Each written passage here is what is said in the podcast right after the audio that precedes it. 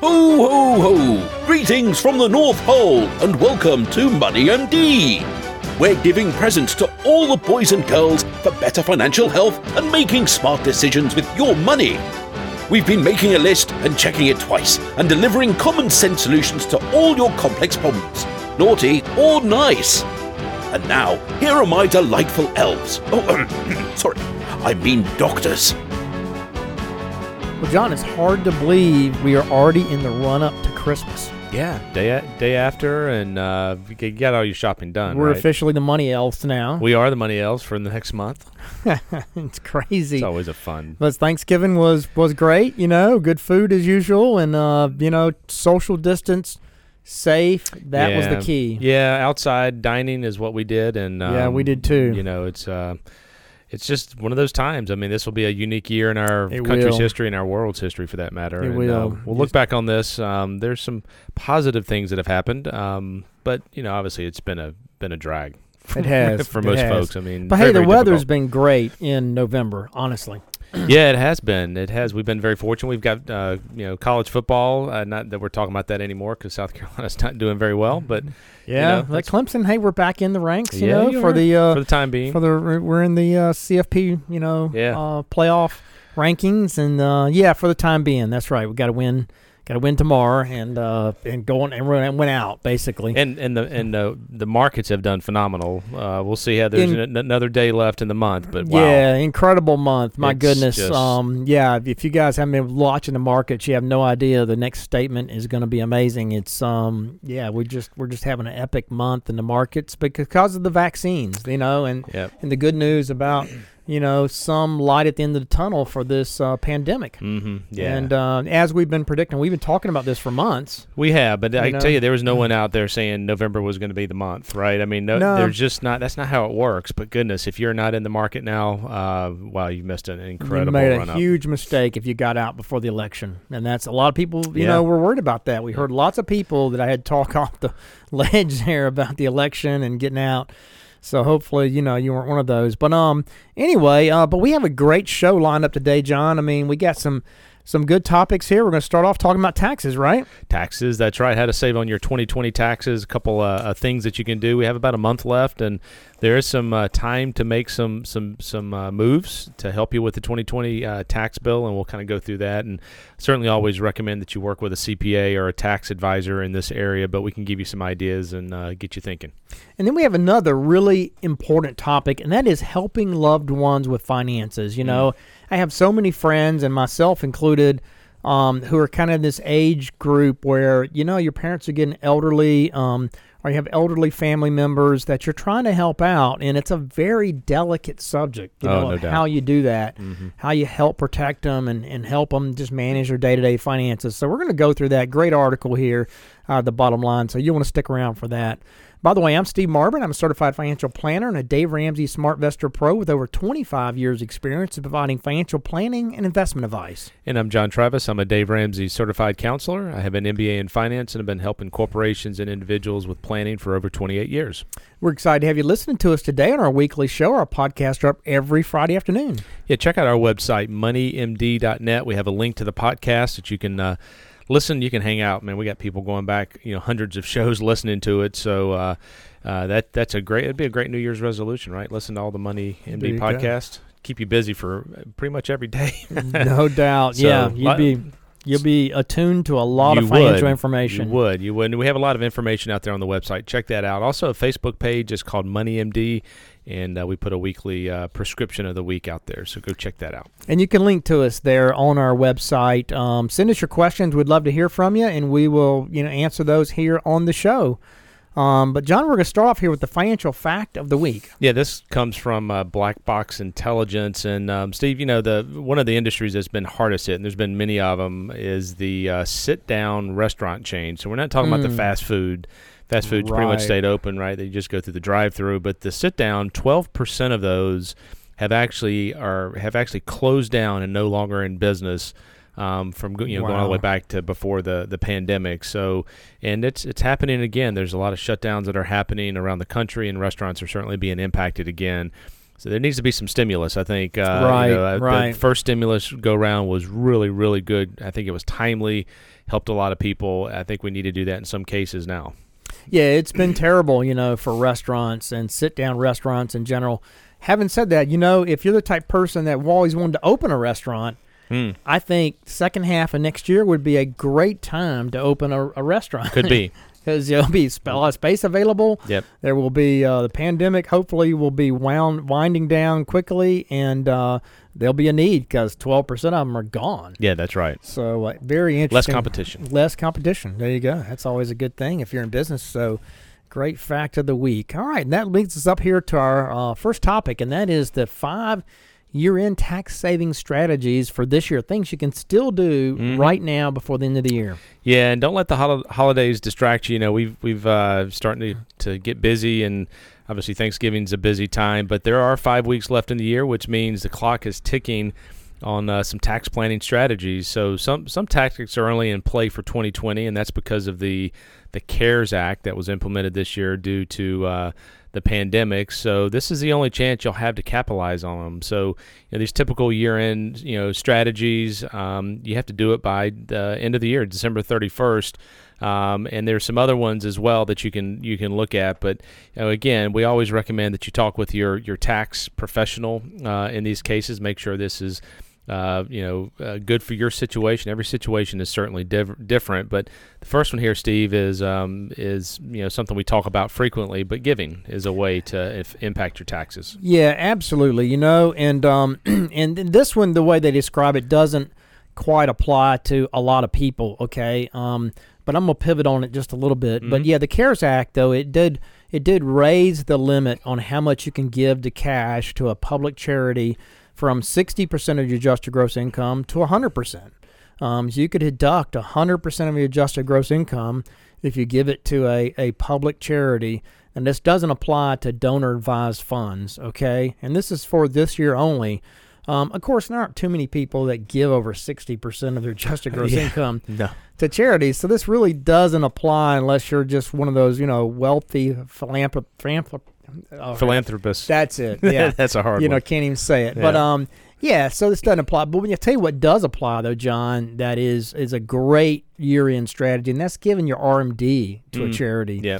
You know, because you can give up to hundred thousand dollars if you're over seventy and you're taking an RMD um, to a charity, and it doesn't hit your adjusted gross income.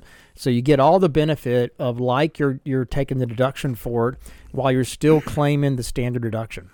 Yeah, and you know another thing that they don't really go into detail here, and you, you hit on a little bit, is that donor advised fund, right? Yes, I mean, so you know, if you look at the, um, uh, you know, the standard deduction, it's very high. It's twelve thousand for singles and almost twenty five for married couples. So That's you right. know, a lot of folks are are not able to give over that amount, and that's those are very big numbers to hit. Yep. However, if you bunch your your giving, you know, into multiple years, let's say you were given ten thousand dollars a year, if you had some additional cash for whatever reason that you could, you know, put into a donor advised fund, it's a way to help your taxes this year. So that's a Or better yet, if you even have appreciated assets, Yes. we've had this great recovery. If you bought some stuff at the bottom, maybe you bought some stocks and you're thinking about selling them, if you don't give those to your donor advised fund, if you've held them over a year, you Yep. take a full full deduction for that, um, and you can bunch it up like you said, all in one year. yeah. It's a great strategy. I mean, if you hit, if you were lucky enough, it's it's like it's like going to Vegas. But if you if you bought a stock like Tesla that's up, you know, Good four or five hundred percent, yeah, you know, it's a great way. You're gonna if you don't give that, you're gonna have to pay taxes on it, and it's gonna be significant. So think about a donor advised fund. Go check that out. It's a really neat concept. Uh, appreciated stock can be put in there. Appreciated stock can also be given to a church as well. Right, So you want to take a look at that. So there's also another provision in the CARES Act that it basically allows you to take a an above the line deduction for up to three hundred dollars in cash donation. So um, you know that's that's a it's a, a little it's a small one, It's but small one. still, every bit helps. that's right. So you know, for contributions of 250 or more, you, you have to have um, you know a written acknowledgement from the charity and so forth. But just keep your your records. But the takeaway from this one is um, the donor advised fund, appreciated stock. I think are two opportunities we see clients and other people taking advantage of. Yeah, absolutely. That's a good one. You know, another one here, John, is to consider a Roth IRA conversion. And we talk about this a lot. You know, I mean, today's tax rates for most people really are 12%. You know, Yep. if your if your gross income for a married couple was below about 105, 106,000 dollars adjusted gross income, um, when you take the standard deduction off of that for a married couple, it puts you right at the top of the 12% bracket. So if you're under that, that's a pretty low tax bracket. You know, if you look back over the last 40 years, there has never been a time when a person can make $100,000, you know, for a married couple and and be taxed that little. Yeah. Um, so you know, you want to you want to take advantage of that, and you know, one way to do that is to um, is to do Roth IRA conversions. And uh, so you might be having a down year, you know, this year if you got furloughed for a while, or maybe you were out of work. Um, you know, and it would be a great year to do that if that's the case, or maybe you're retired this year. Um, so, you know, think about that. You know, get, if you can get some money out of your IRA into a Roth and only pay 12% or less taxes on it at the federal level, that's a pretty good deal. And as we've talked about a bunch of times, having money in a Roth IRA during retirement is golden. Yes. It really is because that gives you flexibility. All of a sudden, you have control over your tax situation.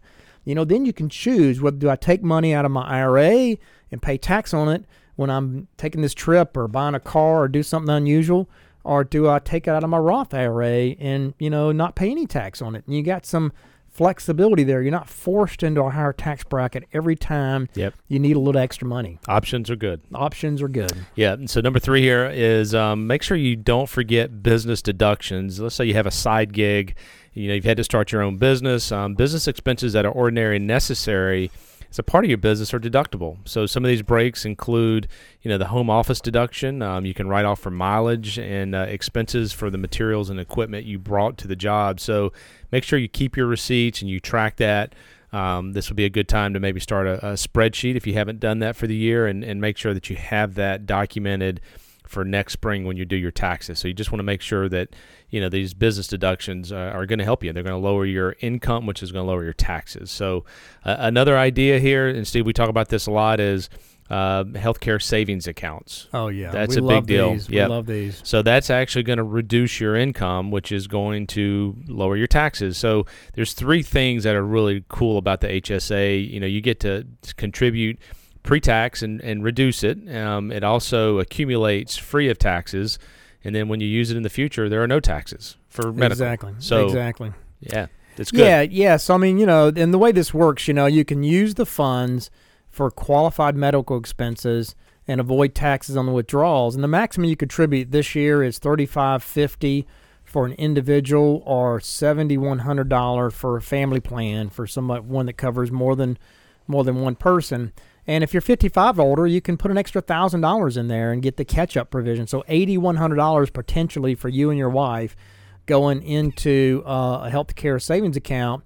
And you know the great thing about this, John, is you don't have to use it, lose it. Right? You can it carries over. You put it in this account, and in fact, we would encourage you not to use it because you can dock the expenses this year that you had, pay those out of your hip pocket, um, you know, at your current tax rate, and then you can let this money stay in the account and grow tax free. So it's like having a Roth IRA that you also get to deduct on the front end like an IRA. It's an IRA and a Roth combined, the best of both worlds, and you get to take the money out tax free in the future anytime. So why not just throw those receipts in a box, keep them, let this money grow tax free, and it can be like your long term care account or Yeah. something that you use in the future. So let that baby build up. I mean, tax free and Or it could be inve- your, invest in the stock market. your golf vacation account, right? That's right. Yeah, if you got the expenses to cover yeah, already, Yeah, it really Yeah, becomes a tax-free bucket that you can pull. it's a great tax-free bucket that you can do in addition to. So if you have a qualifying, you know, high deductible That's the key. plan, Yep. But today's world, you know, that mean what they call high deductible is not really high deductible anymore. Yeah, it's it's normal. yeah, it's just got to be an HSA qualified plan that doesn't pay like first dollar for office visits. Yeah, and so the last one here is um, get make sure you get your tax withholding in order. This is really important. Um, you know, generally taxpayers must pay ninety percent of the current year's taxes owed, or hundred percent of the tax liability from the prior year, uh, or you're going to have some penalties um, from the IRS. And so those folks if you have an adjusted gross income over 150,000, then you must pay at least 110% of the prior year's taxes owed. So, again, you don't want to fall short in this area. Um, you'll be subject to penalties and interest. So, again, it's it's sitting down with your C- your CPA or tax professional, going through kind of reviewing your situation, making sure you've uh, taken advantage of all the different opportunities that are out there. And these are these are five things to think about and consider. And uh, you know, taxes. People don't like paying taxes. The Roth Right. conversion is one time we do say that may be a reasonable you know solution. Go pay some taxes at twelve percent. But most people, Right. you know, if you can reduce your tax bill this year, it's going to help you um, with the budget and going forward. So Yeah, that's right. And the penalty proof part you just mentioned, you know, that we really see that when someone like sells a house or they sell something and have a big extra income in the year, maybe they sold some appreciated assets because they reinvested some some investments. Um, that's when you need to make sure you're penalty proof yourself by paying at least ninety percent of um of of this year's liability or hundred percent of last year's liability. For most people, that gets you penalty proof. If you're in a high income bracket, a really high income bracket, then then it's hundred percent of this year's liability or 110 percent of last year's liability. So just keep that in mind that you if you had if you sold a house or something big that that was a rental house that that's not exempt from taxes, then you you probably need to look at penalty proofing yourself. So Yes. good, great point. All right, and that leads us up here to our um next thing, and that is the question of the week. Yeah, the question is: Is my mother's just being diagnosed with dementia? Um, have a couple siblings. We're trying to figure out, uh, you know, where she's going to live. Uh, maybe moving into one of the um, the children's homes to be taken care of, or going to another facility. And and uh, any ideas if that's a good idea? Well. Oh goodness! Um, it's certainly going to be cheaper to live for her to live with you, but um, th- th- Yeah. that changes life so much, and you gotta It's, it's delicate. It is. It's not an easy thing, and you you can uh, uh, register to be a care caregiver and so forth. But um, boy, I tell you, if you have the means to to look at an independent facility, um, that may be advisable. I will tell you, there's a really good organization in Augusta, uh, and if you have an interest, we can you know connect you with them. But they they provide. Um, they have knowledge on the resources in this area. Yeah, healthcare liaison. Yeah, yep, yep. And they're they're a great resource. So definitely do your homework on that. That's not a, a decision to take lightly. Having someone move into your life, uh, very very challenging. Yeah, it really is. It's something you want to you want to think hard, long and hard about. I mean, you know, also if you go and build like a mother-in-law or a mother, you know, suite um, in your on your house. I mean, how long does it take to build that? How long are they going to be in this situation before they need, Mhm. you know, uh, more assisted assisted care? Um, so you, you want to think long and hard about that because sometimes that can be really temporary situation that progresses really quickly. Yep. So you want to talk to your doctor, really know what how their situation is expected to progress. Yeah, I would. uh, We we refer people to long term liaisons quite a bit because they have a they're- have a good consulting Yeah. knowledge of the area and things to think. they're think fantastic. I've used them, Yeah. and you know, from my own mom, and it was well worth the money. Yeah. I mean, it really points you in the right direction, tells you what to expect. You can really, really gives you knowledge of somebody that's seeing hundreds of cases, and they Mhm. really understand how your your situation falls in the broad scheme Yeah, of things. right. So certainly worth the worth the, the help. So worth the money there. So good. Good topic. All right, and that leads us up to our next topic here, and that is helping loved ones with finances. So it's kind of along the same lines here, Mhm. John. Um, but it's talking about the finances in general, and this is a, based on an article out of Bottom Line Inc. Um, Shirley Whitnick, um, Whitenick, excuse me, and um, you know, but taking over a family's, you know, members' finances can be challenging in the best of circumstances. And you know, in the event of a, of a loved one's illness or mental decline, um, you not only have to deal with kind of a myriad of financial issues um, surrounding the illness, but also with the emotional challenges as well. And before you can even start kind of the day to day financial role, you, you might need to overcome kind of a nu- number of common hurdles, um, like, you know, obtaining legal authority to Mhm. act on their behalf um, and uh, coordinating the efforts with other family members. Um, so to help you get started, kind of managing someone's finances and succeed over time, kind of here are the most some of the most common issues that you're likely to run into, and how to kind of address those successfully. First one is, um, you know, your loved one hasn't planned uh, for not being able to handle their own finances at all, right? So, what do you do? I mean, many people put off estate planning, they put off end of life planning. Um, so it's really, you know, it, it's possible that, that no one has been kind of named to make financial decisions for them or even identified in your family to be the point person for helping to take care of their day to day finances. Um, and so even if your loved one kind of appoints someone years ago, that person may no longer be able to fill that role and, and things may have changed.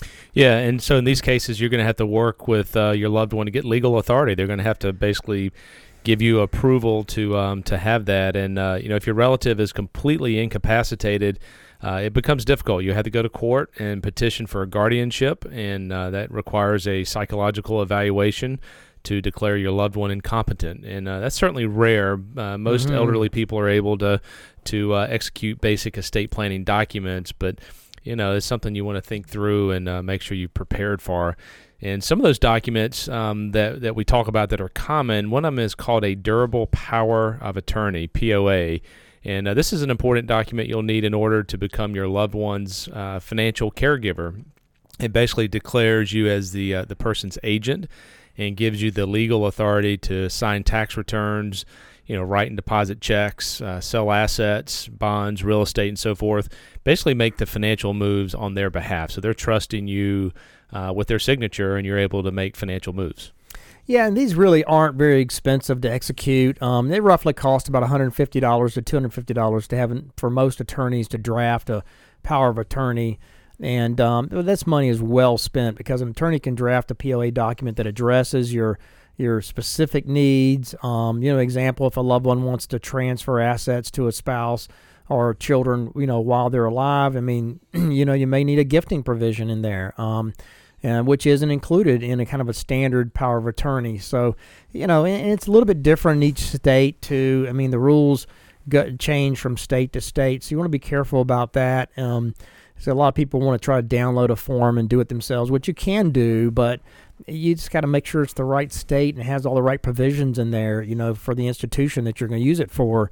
And uh, in many cases, you know, a parent may decide to name two or more adults, children, you know, to kind of share the power of attorney. And if multiple siblings are to kind of serve as the agents, then you need to consider writing a, a power of attorney specific to each of you so that you can act independently um, you know, if not, all the agents have to sign every check, mm. um, which can be tricky. You know, if you or your siblings, you know, live far apart or, you know, maybe disagree. And, and also, I mean, just keep in mind the rules are they vary from state to state. So another good reason to use an attorney to make sure you get that right. Um, and then, you know, I mean, just just make sure you keep your own, you know, financial accounts separate from your loved ones, so that nobody, you know, in the family is going to question you know what's being done so you can it's very open so that you can show everybody you know exactly where the money's going. So make sure you don't commingle money between you know your mom and yourself or somebody else you know that you're caring for in the family. Um, you want to make sure you keep everything totally separate and you just get the power to to work on their you know checking account write their own checks keep everything totally separate and keep great records because you know this can always there can always be questions in a family and you just don't want to get into that nope. just just make sure it's very open and you know and discuss big purchases big moves with your other siblings don't don't go out here and act alone if you have other other family members that um, you know would like to be involved.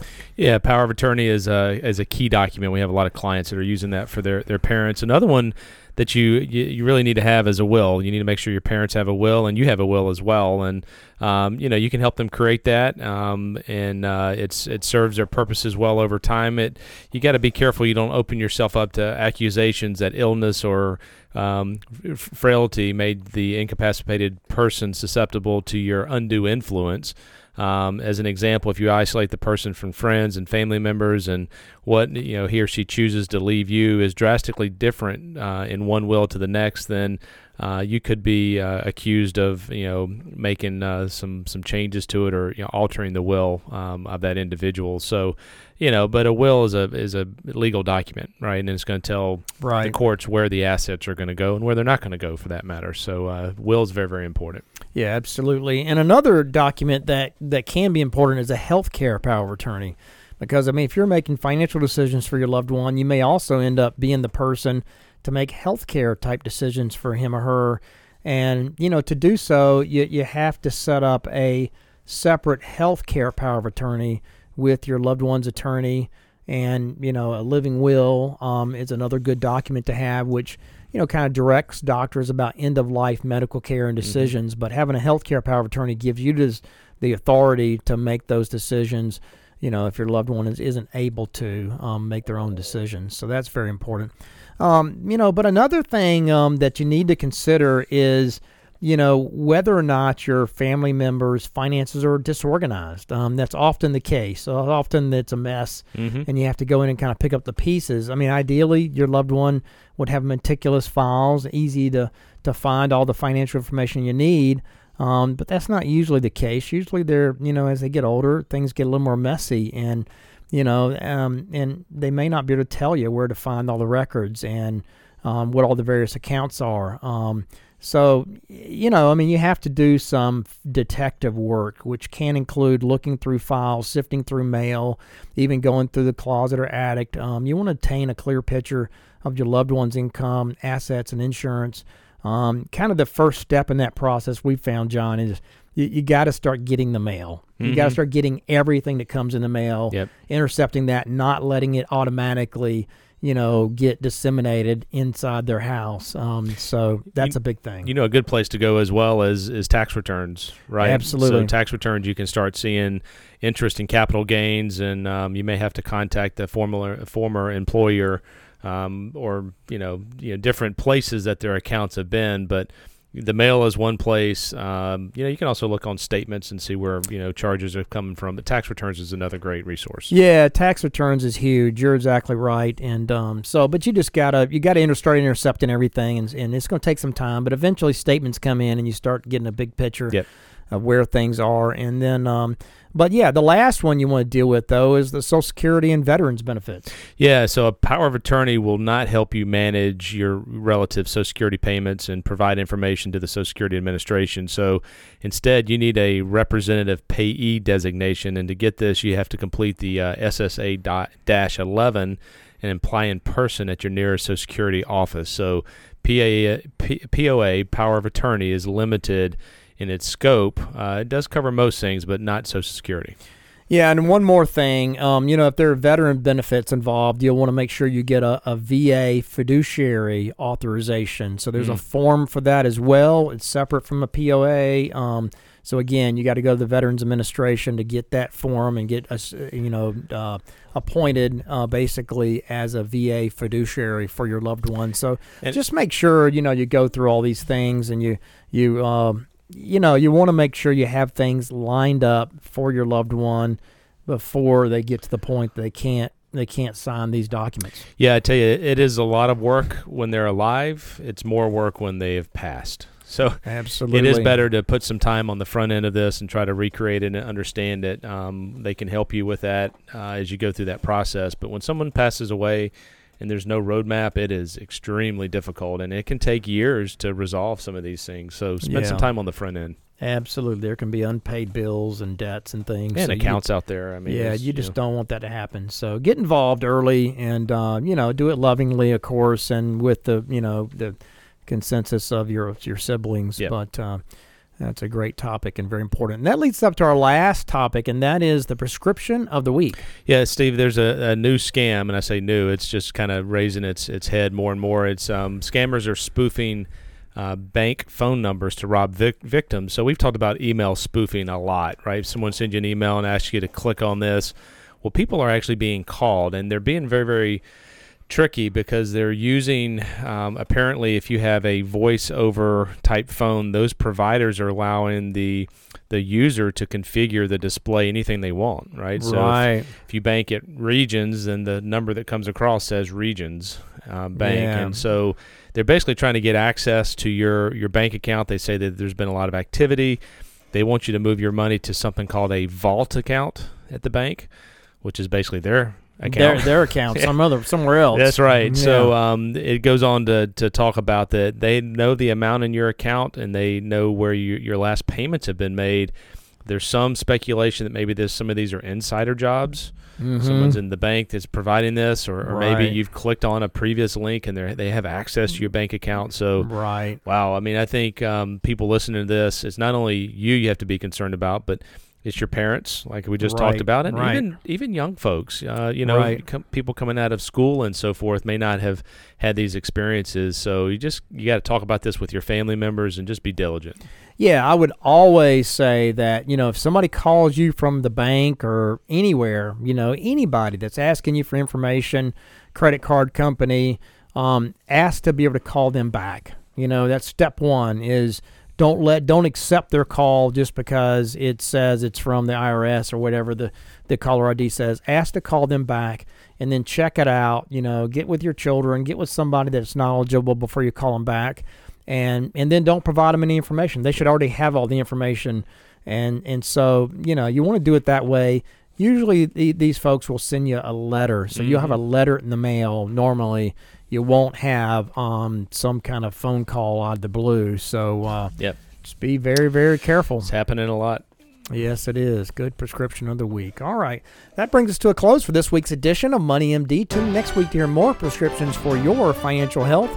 Check us out on our website, moneymd.net, or you know, send us your questions. You can link to us there, um, or you can give us a call at Richard Young Associates at 706 739 0725. Thanks for listening. Have a great rest of the week. Have a good one. Merry Christmas and a Happy New Year from all of us at MoneyMD. This program contains general information only and should not be taken as specific investment, tax, or legal advice. This broadcast is not a solicitation for the purchase or sale of any security. SmartVestor Pro is not connected to investment returns. Further information is available by contacting Richard Young Associates, a registered investment advisor.